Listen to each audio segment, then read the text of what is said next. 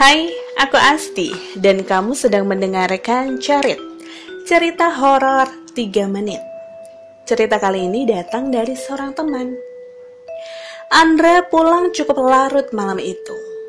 Dia bersama seorang rekannya harus menyelesaikan tugas kantor untuk presentasi besok. Di dalam lift mereka bercakap-cakap seperti biasa.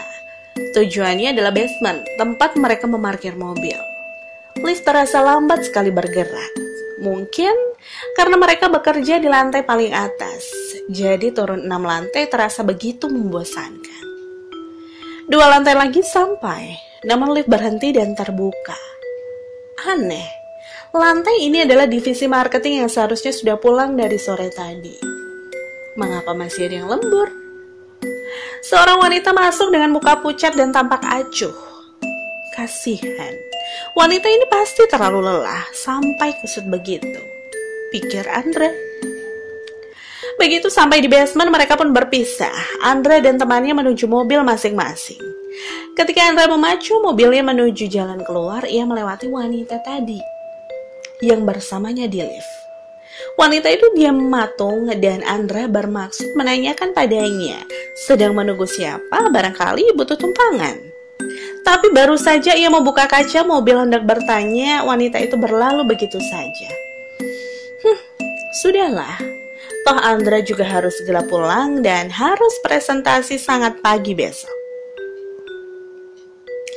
Keesokan paginya Andra sampai di kantor dengan lebih pagi dari biasanya karena ingin menyiapkan semuanya.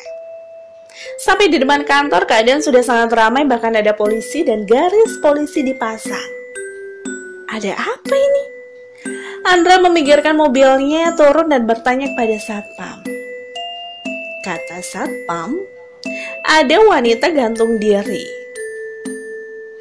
Setelah menunggu cukup lama, akhirnya garis polisi dilepas. Mungkin dipikir semua investigasi sudah cukup. Andra pun memarkir mobil dan segera menuju ke ruangannya.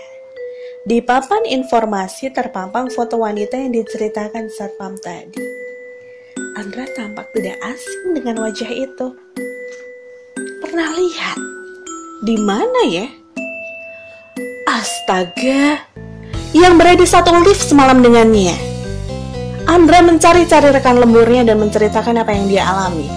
Ternyata rekannya tidak melihat wanita yang dimaksud. Bahkan ia tidak merasa lift pernah berhenti sebelum sampai basement. Dan ia berulang kali bersikeras semalam hanya berdua dengan Andra, tidak ada yang lain. Mereka bisa muncul di mana saja, bisa jadi di sebelahmu sekarang. Jangan beritahu siapa pun.